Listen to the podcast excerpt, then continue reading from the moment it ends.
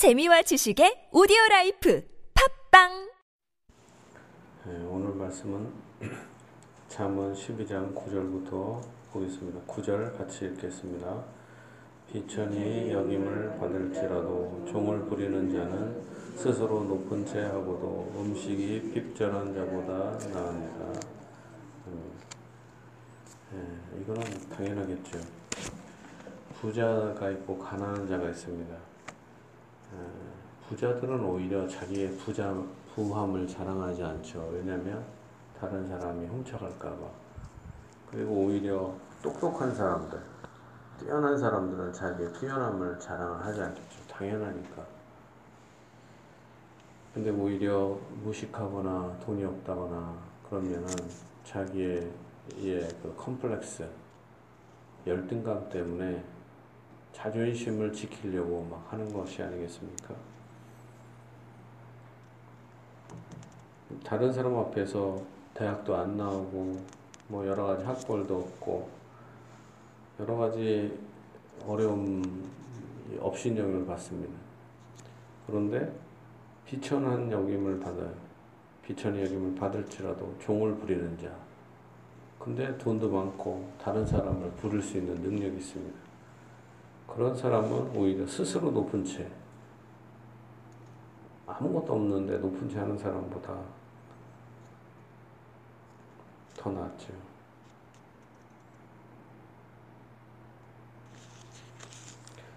예, 우리 여기는 모든 성도들이 없어서 자존심을 세우는 사람이 아니라 오히려 풍족하여서 오히려 겸손한 삶을 살았으면 좋겠다 생각합니다.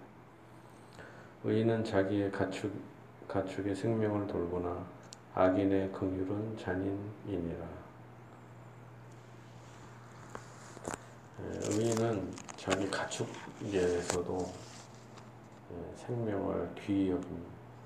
그러나 악인은 예, 잔인하다.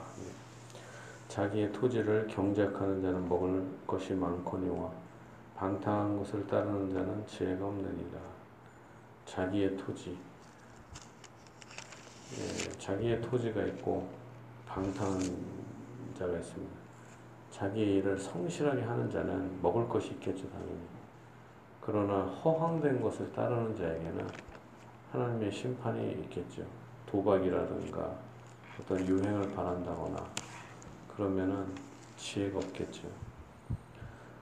그러므로 이제 어떤 일을 할 때 땅이라든가 자기 일을 성실하게 하는 것이 중요하겠죠. 악인은 불의의 이익을 탐하나 의인은 그 뿌리로 말미암아 결신하느니라. 악인과 의인의 차이는 악인은 헛된 것을 추구합니다. 자기의 분량을 넘어가는 것. 유행을 바라지만 의인은 자기의 땅을 일구면서 성실하게 살아갑니다. 그 차이가 있죠. 악인은 입술의 허물로 말미암아 그물에 걸려도 의인은 환난에서 벗어나느니라. 악인은 자기의 말이 거칠다거나 자기의 말이 헛맹세를 한다거나 그래서 걸리게 됩니다. 의인은 장담을 하지 않아요. 왜? 자기 자신을 믿지 않고 어떤 상황을 믿지 않기 때문에. 근데 악인은 자기 자신을 믿고 상황을 믿어요. 그러나 하나님 외에는 어떤 상황이나 자기의 건강이나 어떤 것도 믿을 수 있는 존재가 없습니다.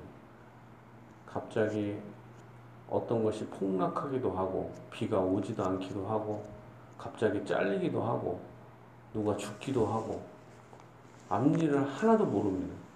그렇기 때문에 그리고 어떤 사람은 믿을 만하다. 믿을 만한 사업이다. 했는데 내가 투자를 하자마자 망하기도 해요. 그러므로 이게 악인은 이 허황된 자랑을 갖고 있지만 의인은 오히려 겸손하기 때문에 하나님의 은혜를 구하기 때문에 환난에서 피하게 된다라는 것입니다.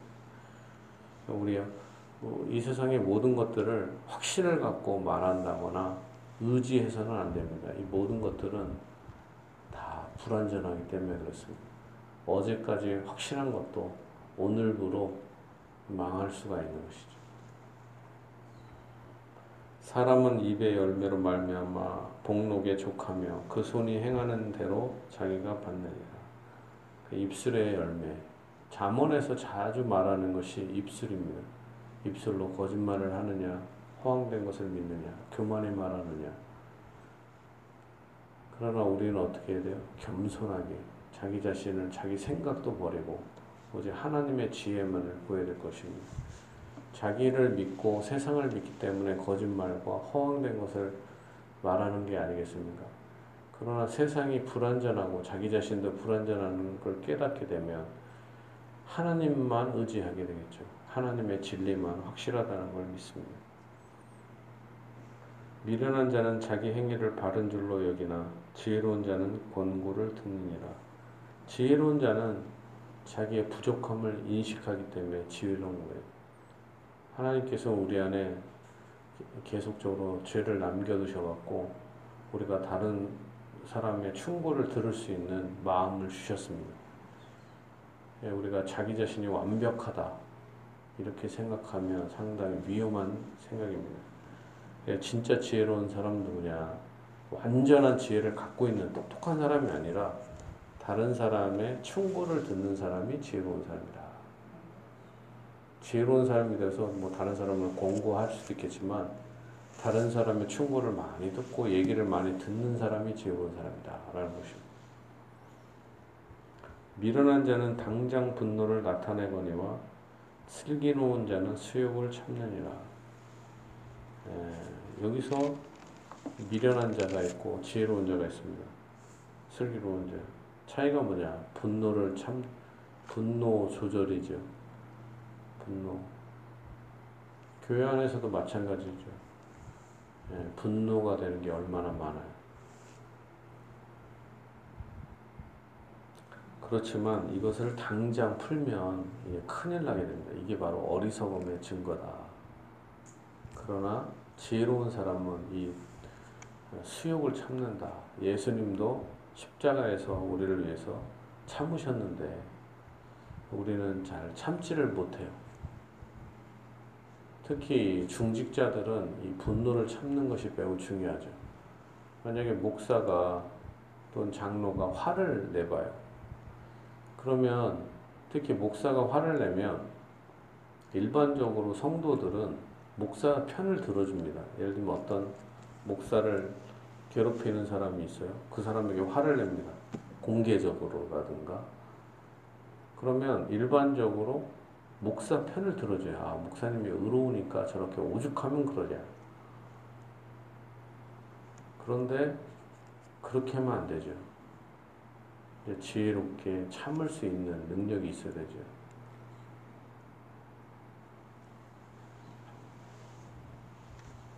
특히 중직자도 마찬가지예요. 구역장이나 인도자나 권찰이나 어떤 여러 가지 권사님들이나 안수집사나 장로님이나 참는 것이 지혜다.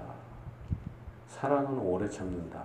이게 그러니까 이 세상에서 가장 힘든 것 중에 하나가 이 참는 것입니다.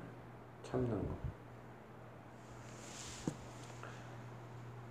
참는 것이 지혜로운 자다. 어떻게 보면 남자답지 못하고 비겁해 보이지만 분을 참는 것만큼 남자다운 것이 없다라는 거죠.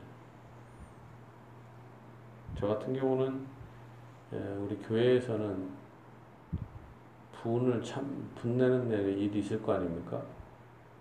가능한 한 어찌하든지 참으려고 합니다. 제가 생각해서 옳지 않아 보이는 것도 웬만해서는 참으려고 하고 분을 안 냈으면 좋겠다. 그러나 제가 노회 같은 데 가서 뭐 시찰회나 이런 데서 저는 목사들한테서는 비굴하게 그러진 않습니다. 목사들이 잘못을 한다거나 진리에 어긋나다 그러면 그냥 칩니다. 왜냐 거기서 비굴하게 저는 그렇게 살진 않아요. 그런데 교인들을 목사가 말이라든가 행동으로 치게 되면 영혼을 잃어버릴 수가 있기 때문에 네, 그런 일이 없어야 되죠. 여러분들 구역장이나 중직자들은 절대 화를 내서는 안 된다. 여러분 명심하셔야 될 것입니다. 진리를 말하는 자는 의를 나타내어도 거짓 증인은 소, 속이는 말을 하느니, 하느니라. 진리를 말하는 자는 의, 의를 나타냅니다. 특히 목사 같은 경우는 순수한 복음만을 증거해야 되겠죠. 또한 교인들도 오히려 진리를 말하고 의를 나타내야 될 것입니다. 칼로 찌른 같이 함부로 말하는 자가 있거니와 지혜로운 자의 혀는 양의 과 같으니라. 칼로 찌른 같이 함부로 말하는 사람이 있죠. 마치 그것이 상당히 의로운 양. 특히 교회가 그럴 수가 있어요. 교회가 무엇이냐? 진리의 기둥 같다. 교회는 의로워야 한다. 그러면서 어떤 원칙을 정하고 자기 나름대로 율법을 강요하고 이래야 된다, 저래야 된다. 목사는 이래야 되고 장로는 이래야 되고 권사는 이래야 되고 구역장은 이래야 되고 그런 사람들이 있어요. 그럼 자기가 되게 우쭐해 갖고 뭐 되는 줄 아는데 참 어리석은 것이죠. 그거는 칼로 찌른 같이 다른 사람을 함부로 찌른, 찌른다. 다른 사람을 찌르면 자기도 그렇게 찔림을 당한다는 걸 몰라요. 얼마나 어리석은가.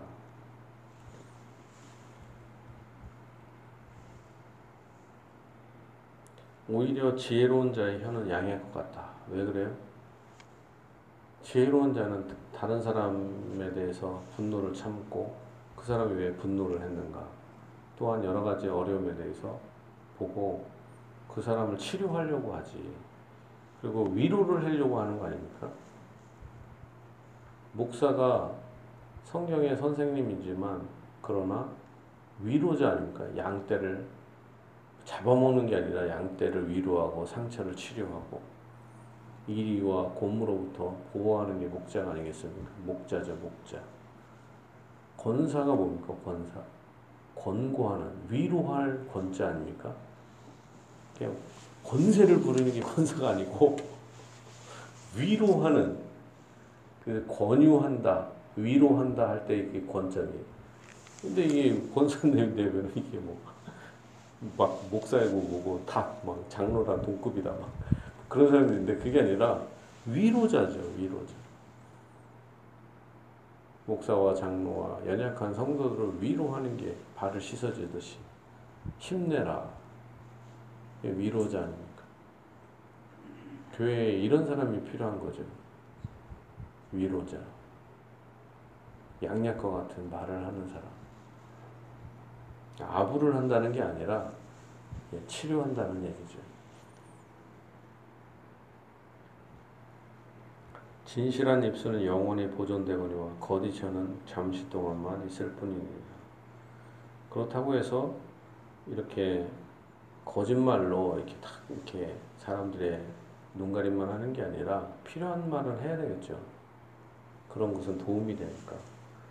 진실한 입술은 영원히 보존됩니다. 거짓혀는 잠시 동안만 있을 뿐입니다. 악을 꾀하는 자의 마음에는 속임이 있고 화평을 의논한 자에게는 희락이 있느니라. 악을 꾀하는 자에게는 속임이 있고 자기도 속임을 당합니다. 결국에는. 그러나 화평을 교회에서의 평강을 구하는 사람에게는 하나님께서 축, 축복을 내리시고 희락을 주십니다. 의인에게는 어떠한 재앙도 임하지 아니하려니와 악인에게는 앙화가 가득하리라. 의인은 어떤 고난이 있는 것 같아요. 그렇지만 하나님이 끝까지 그의 영혼을 붙잡아 주시고 악인들과 의인의 차이는 나무와 풀의 차이와 같습니다. 나무는 일단 자라는 게 상당히 더디죠.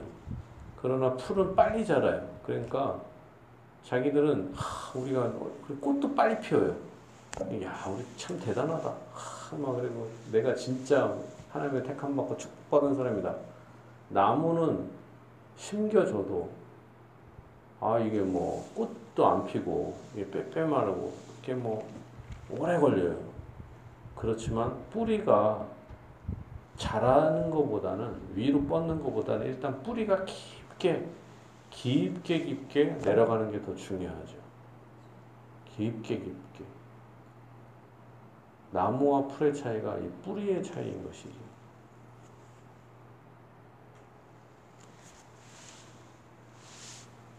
그런 사람은 결국에는 바람에 날리는 겨와 같아서 환난이 오면 다 날아가죠. 의인에게는 잠시 아무 열매가 없는 것 같고 소득이 없는 것 같고 고난만 있죠. 뿌리가 땅 깊이 내리려면은 그 막 뚫어야 되잖아요. 땅을 막 얼마나 힘들어요. 고난만 있고 힘들기만 해. 아, 이 땅바닥을 언제까지 가야 돼? 너무 고통스럽다. 근데 풀은 누르랄라. 아유, 저 왜 저 밑에까지 저런 짓을 해? 그냥 빨리빨리 꽃 피고 좋지. 그러나 이 나무는 어때요? 땅을 깊이 뿌리를 내려면 어때요? 얼마나 고통스러워. 그렇지만 뿌리에 깊이 내리면 언젠가는 반드시 풍성한 열매를 맺게 됩니다. 모든 악인들은 다 사라져도 의인은 축복을 받고 결실하게 됩니다. 악인에게는 이렇게 앙화가 가득합니다. 네, 여기까지 보겠습니다. 진실로 예, 여러분들이 하나님 앞에 지혜로운 자, 의인이 되고 겸손하여서 하나님만 의지하며 또한 지혜로운 자 되어서 다른 사람을 위로하는 위로자 되길 바랍니다. 그래서 견고한 의인이 되어서 뿌리를 하나님의 은혜에 깊이 뿌리 받고 고난이 잠시 오지만 반드시 큰 나무처럼 축복받는 모든 분들 되고 가정 되길 바랍니다. 주 하나님께서 하늘문을 여시고 하늘의 복과 땅의 기름진 복으로 여러분에게 가득 채워주시길 예수님의 이름으로 축복합니다.